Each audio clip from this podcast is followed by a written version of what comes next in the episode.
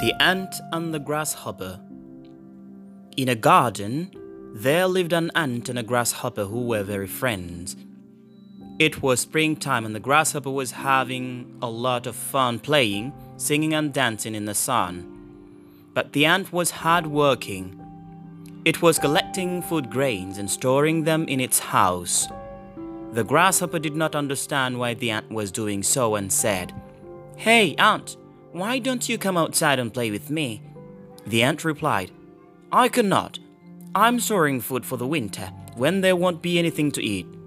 The grasshopper only laughed at the ant and said, Why are you worrying now? There is plenty of food, and continued to play, while the ant worked hard.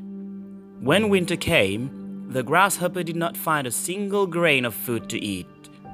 It began to starve and feel very weak. The grasshopper saw how the hard working ant had plenty of food to eat and realized its mistake. One must be prepared before it is late.